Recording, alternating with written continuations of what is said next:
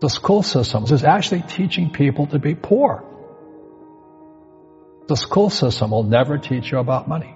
The school system was designed to teach you to be an employee or a doctor or a lawyer, a specialist, but never about money. My father was the head of education, PhD, all that stuff. I go home and ask him, I said, why don't we learn about money in school? And he looked at me and says, because the government doesn't let us teach that subject. The government tells us what we can teach and what we can't teach. And I thought that was strange. And I said, but aren't we going to school to learn about money? He says, no. Your job is to get a job.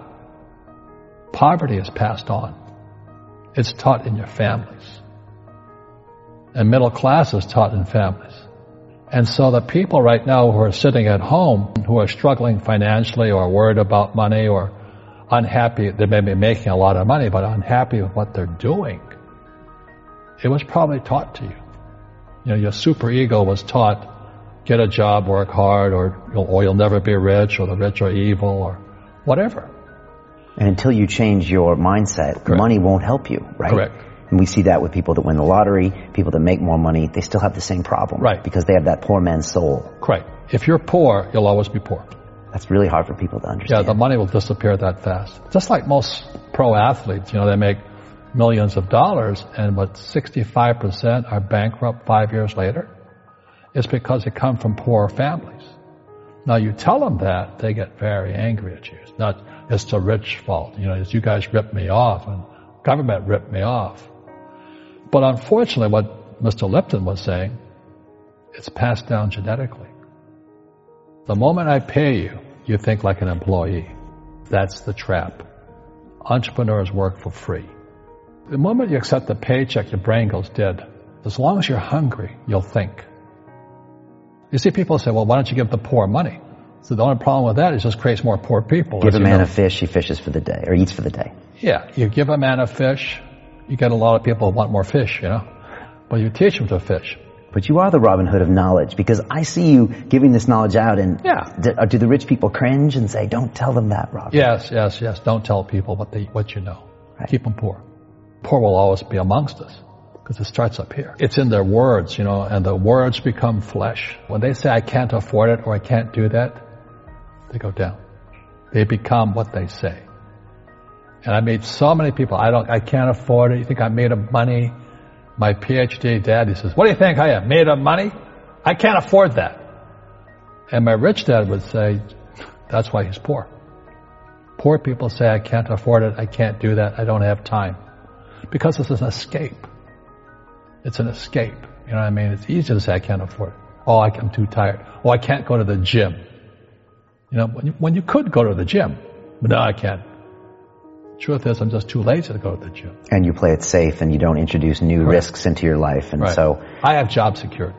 right. And your rich dad used to say what instead of, I can't afford it? How can I afford it? How can I do that? You know, what would it take or why should I do that? A question opens a mind, a statement closes the mind. See, when you say I can't afford it, your mind shuts down and you become what you say. You know, people say, well, money is not that important to me. Then if money is not that important to you, money is not important to you. I mean, you know what I mean? I don't care about money. The money doesn't care about you. You know, it, the word does become flesh. Or I'll never be rich.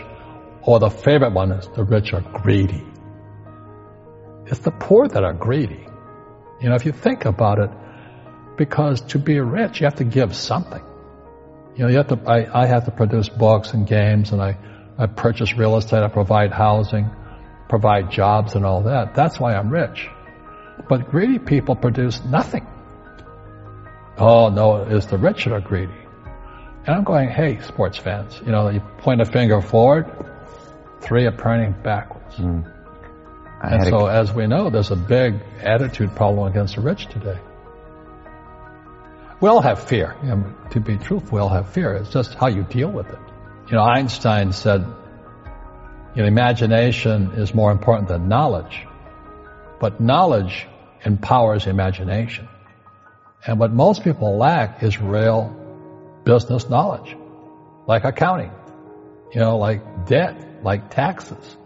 You got to know that stuff. but they don't teach it in school to anybody.